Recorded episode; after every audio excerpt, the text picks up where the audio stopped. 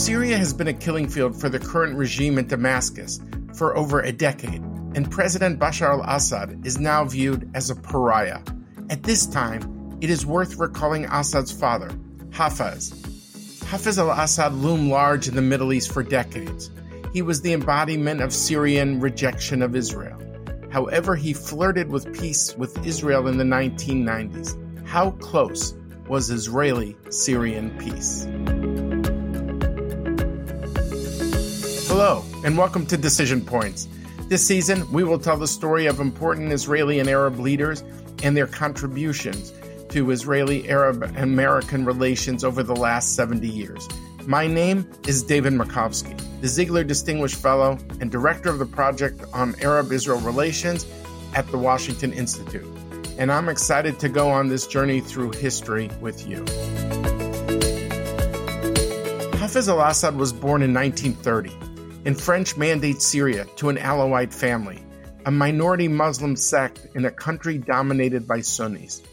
While attending high school in the majority Sunni city of Latakia, he faced anti Alawite discrimination. This led Assad to seek belonging in the pan Arab Socialist Ba'ath Party. In 1950, he joined the Syrian Air Force and quickly rose through its ranks. The military staged coups in the name of the people Assad played a role in the 1963 Ba'ath coup, leading the effort to take an air base near Damascus. A year after the coup, Assad was named commander of the Air Force and promoted to the rank of Major General. A further military coup in 1966 gave Assad another promotion, becoming the Minister of Defense. After the 1967 Six Day War, in which Syria lost the Golan Heights to Israel, there were tensions between the civilian leadership and military leadership, represented by Assad.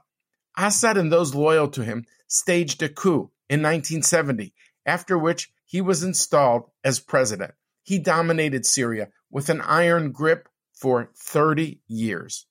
Assad kept military pressure on Israel, but was able to do so while keeping the Syrian Israeli border quiet. He did this by using Hezbollah during the Iran Iraq War. All the Arab states except Syria supported Iraq. The Alawites were offshoots of the Shia Muslims and supported a Shia Iran. Assad saw how Iran could be useful to him. Hezbollah received Iranian backing to push Israel out of southern Lebanon, a security zone that Israel insisted upon to protect its northern towns from Hezbollah rockets. After the Gulf War of 1991, U.S. President George H. W. Bush promised a revived attempt at resolving the Israeli Palestinian and Israeli Arab conflicts. Bush would implement this policy by convening a peace conference in Madrid in October 1991 and inviting Israel, Syria, Lebanon, Jordan, Egypt, and the Palestinians. Since the 1960s, Syria had been aligned with the Soviet Union. Assad knew that Syria had to ingratiate itself with the US taking part in the American backed conference might just do that. The Madrid conference didn't go the way Assad hoped. He assumed that no Arab player would go its own way with Israel. The Oslo Agreement of 1993 and the Jordan Israel Peace Treaty of 1994 dispelled this notion. Yet Israel was not ignoring peace with Syria. In 1993, Rabin, the Prime Minister of Israel, privately offered Israeli withdrawal from the Golan Heights in exchange for normalization and peace with Israel. This became known as the pocket. However, for the most part, the Syrian track looked different than the Palestinian and Jordanian peace tracks. Assad was viewed as a villain who supported Hezbollah and Palestinian rejectionist groups in Damascus. Why give up the strategic Golan Heights, overlooking Israel to him? If a part of the Golan Heights would remain under the occupation, yeah. then how the Syrians would feel that they have uh, reach peace with Israel in any peace agreement. Assad avoided peace gestures and did not offer genuine condolences even after the death of Prime Minister Yitzhak Rabin. Israel's leading novelist Amos Oz said Assad's idea for peace was no warmer than Israel sending a fax that it received the Golan. The land was tangible, but the peace was not.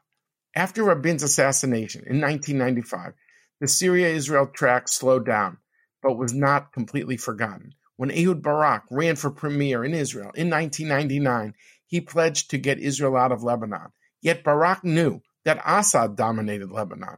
He thought of a breakthrough with Damascus would mean a two for one peace. With Assad in poor health, the timing of the Syrian track became even more important. Assad broke the stalemate when on December 7, 1999, he unilaterally dropped all preconditions for resuming talks and raised them to the political level, authorizing his foreign minister, Farouk Ashara, to meet directly with Barak under American auspices. Even as the Syrians met with Barak in Washington and Shepherdstown, West Virginia, Barak began to get nervous, citing political considerations. Eventually, Assad too would move away from the peace efforts, partly due to Barak's backtrack and criticism of Shara's concessions at Shepherdstown. It all came to a head in that Geneva summit meeting between President Clinton and President Assad on March 26, 2000. And the talks ended in failure. The Israeli Syrian American peace track of a decade had officially collapsed. Assad himself died of a heart attack just a few months later on June 10th. Here to discuss Hafez al Assad are three people Ed Djerejian, Gamal Helal, and Mike Herzog. We're going to do this in two parts. First, I'm going to interview Ed Djerejian, and then I'm going to do a subsequent interview with Gamal Helal and Mike Herzog. Ed Djerejian is a career American diplomat, holding many diplomatic posts during the Reagan, H.W. Bush, and Clinton administrations, and even served as U.S. ambassador to Syria and subsequently to Israel. In his capacity as the director of Rice University's Baker Institute for Public Policy, Ed has spent decades working with former Secretary of State James Baker. Ed joins us from Houston. Gamal Helal. He was a member of the U.S. peace team at the State Department. Apart from being a diplomat, he was the interpreter for several American presidents and secretaries of state. He has spent many hours sitting with Hafez al Assad, interpreting Assad for American presidents and American secretaries of state. He owns his own consulting firm today. He joins us from just the outside of Cairo. Mike Herzog is a retired Israeli Defense Force Brigadier General. Throughout his career, he played an important role in Israeli talks with Arab neighbors, including Syria. He is currently one of my colleagues at the Washington Institute. He joins us from the Tel Aviv area. Some people don't recall Hafez al Assad. They've heard a lot about his son and all the killing that's been going on in Syria tragically for a decade now we want to understand how Hafez al Assad is different than his son Bashar al Assad. Tell us about the man and tell us about what made him tick. Well, he was one of the most complex leaders in the uh, Arab world, yet at the same time, a geostrategic thinker. Kissinger described him as probably the most intelligent Arab ruler at that time. And when I was in Damascus for those three years between 1988 and 1991, I think I had at least 35 private meetings with him. And uh, this is in addition to senators and congressmen and secretaries of state, former presidents, Jimmy Carter coming and going. He would always talk in narratives, historic narratives. And in the beginning, you think it was a waste of time, that he was not answering your questions. But he used the historic narratives to make his points. And one quickly learned that you had to really pay attention to these narratives because they were exactly the methodology in which he was expressing his message. These meetings lasted for hours. And we coined the word, Secretary Baker and I at the time, bladder diplomacy.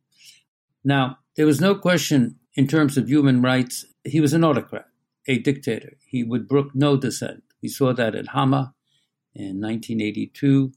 Uh, obviously, his son has learned those lessons very well, as we see what Bashar al Assad has done in contemporary times. But at the same time, he was a geopolitical thinker. And he knew what the balance of power was in the Middle East. He knew that Syria and the other Arabs were disadvantaged in front of Israel's military superiority and strong backing from the United States. But he also realized when I got there that there was a mutual interest in improving relations with the United States since we were such a key player in the equation. When the chessboard started to shift with the fall of the Soviet Union and the Berlin Wall, the pace of our negotiations and relationship was enhanced. And I think that's one of the reasons I gained even more access to him at that time. You have to remember that Assad, and I heard so many of his narratives on this, that peace with Israel could only be negotiated through the United Nations and the Geneva Conference. And I would ask him, why are you so focused on that instrumentality? He said, because the balance of forces are against us. Your country is heavily biased for Israel. We need a neutral intermediary, and that is the UN and the Geneva Conference. And we had to get him off of that. And that was one of the major challenges we had, and really the subject of Baker's many shuttle trips from Damascus to Jerusalem, is to get him off of that. And I would spend a great deal of time telling him and trying to educate him that it's not going to work because the Israelis simply do not trust the United Nations. They've had, from their point of view, very unfortunate experiences with the United Nations. And they don't trust them as an intermediary, but they trust us, the United States. And we can be that. I never used the word honest broker, but I said we could be the valid interlocutor between you and the Israelis. Baker calls me and says, I'm going to be in Lisbon. I want you to come and bring the Syrian foreign minister because I'm going to have a very important letter from President Bush inviting him to direct negotiations with Israel. This eventually became the Madrid Peace Conference. As Warren Christopher was greeted by Foreign Minister Farouk al Shara, it was suggested Christopher was carrying a security proposal from the Israeli Prime Minister to Assad. Now, remember, Israel had been asking for this at that time 40 years to get directly engaged with its Arab neighbors in direct negotiations because I remember very well when I was ambassador to Israel, Yitzhak Rabin telling me, you know, we have no greater partner in the world than you, the United States, but I prefer to negotiate directly with our Arab neighbors because nobody can present our views better than ourselves.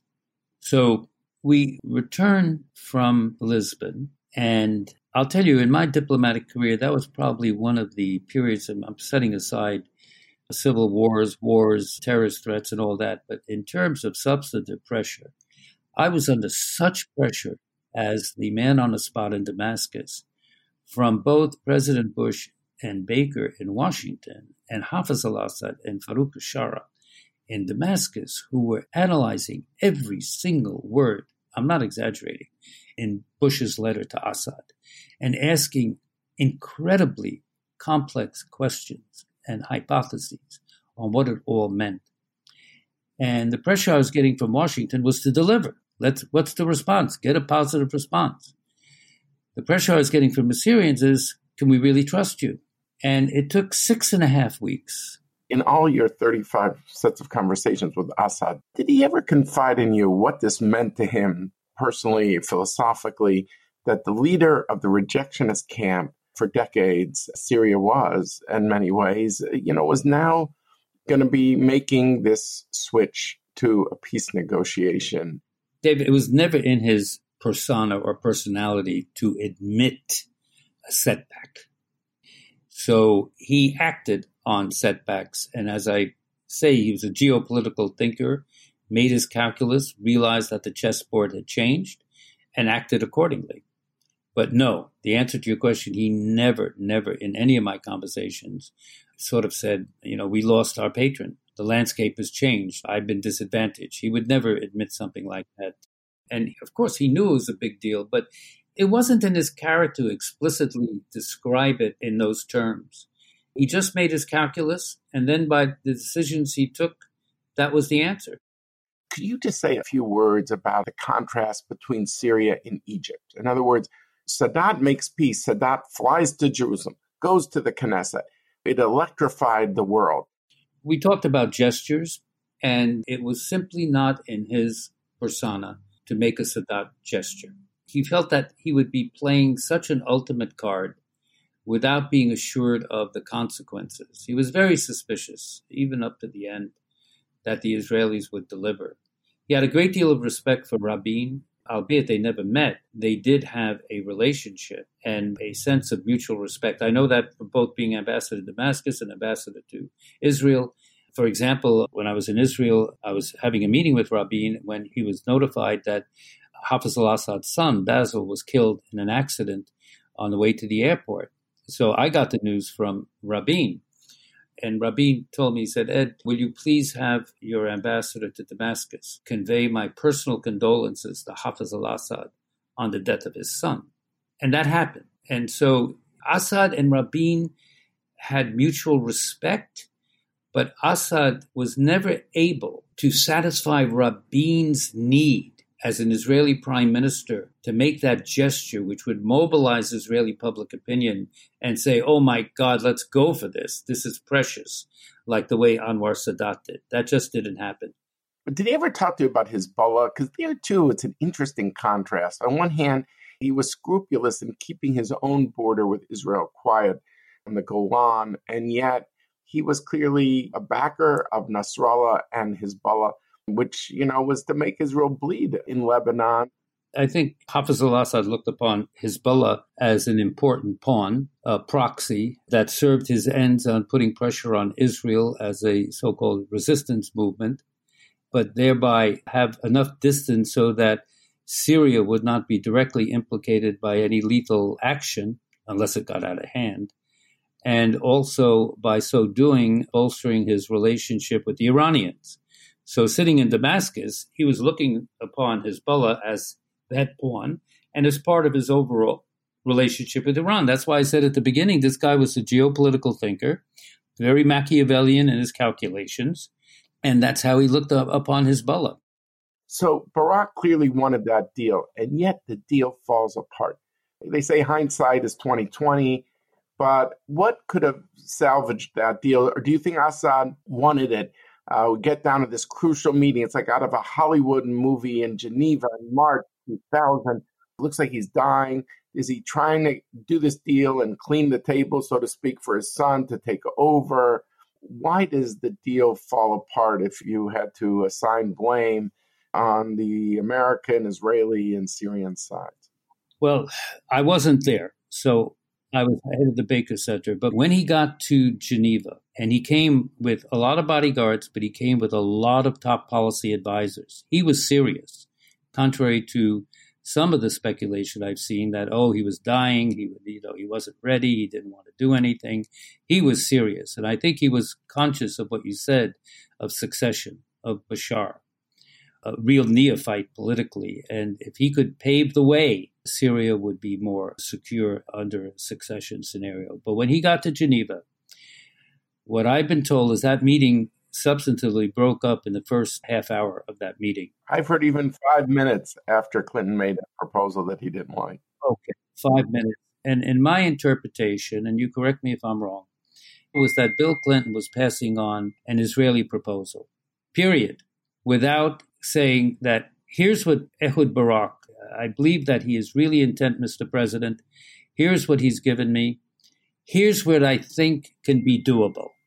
Now we're 21 years after March 2000. People said, look at all the killing going on in Syria. Bashar is, is a pariah. He is not his dad. His dad might have been a killer too, but not to this scope. Hundreds of thousands dead. Maybe it's good he never got to Golan Heights. There's no question that the issue of an Israeli Syrian peace is off the table until and if there is a political transition in Syria to what I would call a representative government, and there is the restoration of a real state. So the issue of an Israeli Syrian peace treaty is off the table, and I don't think any Israeli government would even countenance going into an agreement until there was a political transition and the restoration of a viable state that Israel could do business with and we could do business with. Ed Djerejian, director of Rice University's Baker Institute for Public Policy. I want to thank you for your time, for your reflections on a key time of Middle Eastern history. I'm very grateful to you. Thank you very much, David. Good being with you. We'll be back after this very brief message. Hi, it's Sarah Tuttle Singer from the Times of Israel. Come join our community and support fast and fair independent journalism. You can sign up with the link at the bottom of every single article on the site. How does a person deal with a changing regional and world order, but having, at some sense, a certain unchanging persona? And if so, was that related to who he was? Was it related to the fact that he headed a minority regime in the Arab world as an Alawite? You had to be more Sunni than the Sunnis in this regard in the early 90s. I'm, so I'm trying to understand that. Gamal, why don't I start with you? I think for Assad, peacemaking with Israel was nothing more than mere transactional issue. He really did not believe in the culture of peace, if you will, or what you should do as a leader in order to promote that peace and give it a chance. For him, it was a cold, calculated transaction. I want one, two, three. I'm willing to give you one, two, three, and that's it. Don't ask me for anything more. In other words, he wanted to correct what was lost on the battleground by being very tough on the, around the negotiating table. I remember in 1994, we had a trip with President Clinton to the region. I believe it was October 94. And the last stop was in uh, Saudi Arabia, where we met with King Fahd. And the first question King Fahd asked President Clinton is How is the Syrian Israeli track? Is it moving? Is there any hope? And I think President Clinton really summed it up very clearly. He said, Look, Your Majesty, President Assad wants to get more than what Sadat got, but he's not willing to do what Sadat did. And that is a problem for me. That is a problem for the entire objective that we're trying to achieve. Mike, how do you see it? I basically agree with Gamal. Uh, unlike Gamal, I did not have the pleasure of meeting Hafez al Assad but I feel I know him quite well. In the 1980s, I was head of the uh, Syrian branch in the Israeli military intelligence, and I later participated in our negotiations with the Syrians. Hafiz al Assad was a hardcore Arab nationalist. He grew up on this ideology, on wars with Israel, on animosity to Israel. In his office in Damascus, there was a huge painting of the famous Hittin battle from 1187 when Salah ad-Din beat uh, the Crusades. In his mind, Israel is a crusade entity in this region. Egypt signed peace with Israel and left the Arab fold to his mind. The Soviet Union collapsed. There was war in Iraq, so Iraq also was uh, out of the question. He saw that Israel is a formidable military force, and he came to the conclusion that if he wants to regain lost territory, he has to sit down and negotiate with Israel, but as a cold transaction where he takes all the territory. And yes, he wanted no less than Sadat and gives the minimum. And let's not forget that he's the one that lost the Golan Heights to Israel in 1967 as defense minister. So I think that was very heavy on his conscience. So do you think that he really wanted a deal, or do you think he liked the process more than he wanted the outcome? No, I think he wanted a deal. I'm not suggesting that he did not want a deal. With time, he also was more interested in uh, getting American support for a deal, financial support, and so on, and perhaps reducing his dependence on other actors as well. It so happened that we didn't get a deal, and one of the reasons historically, I think, both with Rabin and with Barak, is that there was no synchronization, namely, when Rabin was more interested, Assad was less interested, and vice versa. And the same with Barak. We didn't get to the point where at the same time, both of them really wanted to break through. Let me ask you this talking about the 90s, one of Assad's instruments, it seems, and one of you mentioned it, was Hezbollah. He seemed to have this instrumentalist view of political Islam as if it suits my calculus as a chess player here, use whatever you can. Gamal, do you agree with that? Yes, I agree 100% because Hezbollah for him was nothing more than a tool in his toolbox. He didn't look at it from an Islamic group or organization. He didn't even pay attention to the religious affiliation. He talked about him as basically a quote unquote an Arab fighter. So he didn't really look at the religious depth of what Hezbollah is all about. He looked at it as a very effective tool that he can always use and deploy in the absence of using the Syrian armed forces, which he had really no intention of using his own armed forces against Israel. Mike, do you see it the same way? Yes, Assad was no fan of Islamists at all, and we all remember what he did to the Muslim Brotherhood in Syria and Hama in 1982. He belonged to uh, the Ba'ath Party, which is a secular uh, party, never subscribed to any Islamist uh, school of thought or ideology. Assad kept Hezbollah at an arm's distance. He was never enamored with Nasrallah, hardly met him. And this is very different from the attitude of uh, his son Bashar, who came not only to admire Nasrallah, but also to basically place himself in what's called the resistance axis in the region. Assad father would never do so. And when it comes to his relations with Iran, that developed mainly because of his rivalry with the uh, Saddam Hussein regime in Iraq. I don't think there was a real ideological orientation there. What was the moment that you look back and saying, here there could have been a breakthrough? And also, if you could talk about the key moment of, of March 2000, and could this have been handled differently by Clinton, Barak, and Assad? The talks in Geneva. First of all, as you noted, there were numerous Israeli prime ministers in the 1990s and 2000s that dealt with uh, Syria, and each came with a different nuance. Uh, and often you had to start, go back, and restart some elements. Secondly, there was a, debate in Israel whether to go first for a peace process with the Palestinians or to go first for uh, Syria. And there were arguments in favor of plan A or plan B.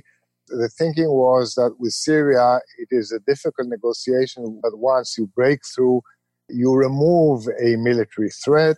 Lebanon could go along, other Arab countries might go along, and you establish more stability in strategic terms, but you do not resolve the Palestinian issue. And some thought because this resonates with the Arabs as a whole, you should go first there. There was another consideration, which is with Syria, it was clear that you have to go back to generally speaking, the 67 lines, and that would set a problematic precedent for uh, Palestinians. Rabin tried first with Syria, and in uh, the summer of 1993, he gave Secretary uh, Christopher a so-called pocket, a deposit of uh, Israeli implicit willingness to withdraw from the Golan Heights in its entirety.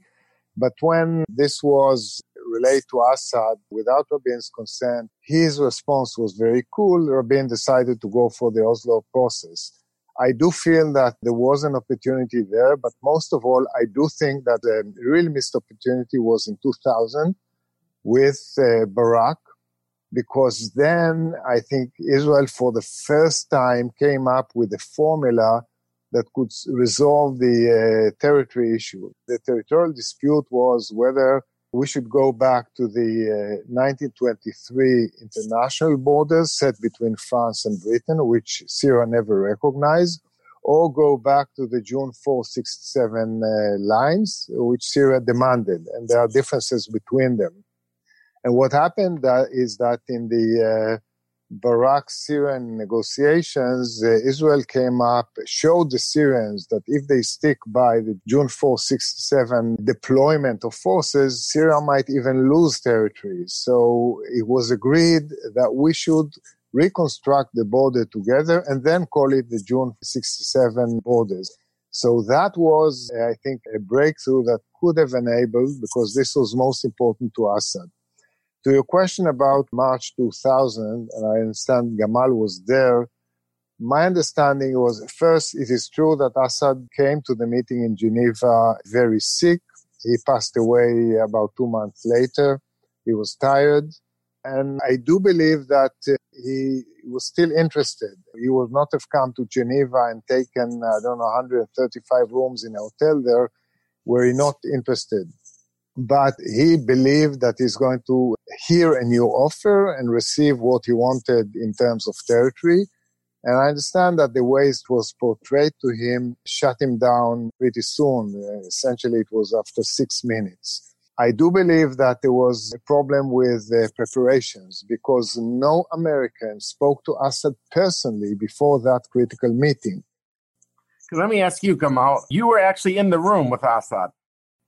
Before I talk about the March meeting, let me just go back and say one thing. I think it's a mistake to think of Assad and peacemaking and lost opportunities in one sentence. In other words, Hafiz al Assad didn't really care about lost opportunities or gained opportunities. The last thing on his mind was to do something in order to promote or encourage the other side to go for peace. He really wanted a total submission from the other side. Either the Israelis will come and tell him, here is your territories back into June 4, 67, or he will use the Americans in this case to beg him to continue in the process. So I don't think he looked at it from lost opportunity point of view or gained opportunity. The maximum throughout all the years and efforts that he was really willing to do was to uh, return to Israel some of the remains of some of the Israeli soldiers back. That for him will give him a cover because under humanitarian it will not be viewed as a gesture for peace, will be viewed as a humanitarian gesture. Now we go back to the Geneva meeting. The Geneva meeting, actually, to describe it very uh, clearly, about a week or 10 days before the meeting took place, we were in Israel with the peace team and we met with Prime Minister Barak. And we basically were trying to find out how far is he willing to go in terms of leaving the Golan Heights and the, the shoreline of the lake. And he didn't give us a clear answer. He kept giving us the words like few, some meters, few meters, a bunch of hundred meters. So it was not clear. However, he promised us that on the day of the meeting, when we are in Geneva, he will have a secure phone call with President Clinton and he will give President Clinton his bottom line. And so we went to that meeting, and President Clinton took that promise to heart on the day of the meeting itself, we had the secure phone call, and he gave President Clinton nothing, absolutely nothing more than what we had in conversations with him. So actually, President Clinton was trapped in Geneva. He was literally trapped. And when the idea was basically focusing on the line of June 467 will be accepted by both sides, and both sides will have to contribute that was about six, eight minutes into the meeting. Hafiz al Assad stopped and he said, That's it. He does not want peace. This man does not want peace. Because in his mind, for all the years, he was not willing to accept anybody else determining where is the June 467 line except him. I don't think that his health played a role or anything. I agree with Mike. For him to travel, even when he was fragile, to go to that meeting. It was a meeting with the President of the United States. He was supposed to be bringing him some good news about what Prime Minister Barak was willing to do, and yet nothing happened. So let me ask you now in retrospect. Some people say, look, his son Bashar al Assad is a pariah in the Arab world, often considered a mass killer. Is it maybe fortunate a peace deal did not happen? Gamal and then Mike. I really don't think they focus a lot on the fact that they were Alawites minority governing Syria because Syria was basically governed by an iron fist. So it doesn't matter which minority you belong to or which majority you belong to. The approach of governing itself through an iron fist policy would put him in a very strong position throughout. I don't think he looked at it that much, but he was not willing or prepared at all, in my views, to show any sign that he was weak or he was pursuing the Israelis or he was trying to do something extra for the Israelis to like him or to give him what he wants. And Mike, how do you see it? Well, many people in Israel believe that. Namely, it was lucky for Israel not to have done the deal, given what we see today uh, in Syria with Bashar al Assad and uh, just imagine having uh, ISIS on our border on the Golan Heights and so on and so forth. The truth is, it, is more difficult to determine what would have happened had we broke through to peace with Hafiz al-Assad or even after him because we had uh, even another attempt with Bashar al-Assad in 2010. First of all, in 2008 with Olmert and then 2010 with Netanyahu. And uh, there's no telling, as we broke through to peace, whether developments in Syria would uh, be the same as uh, we see them uh, today. I do believe that there's no option for Israel to strike peace with Bashar al Assad for as long as he's there.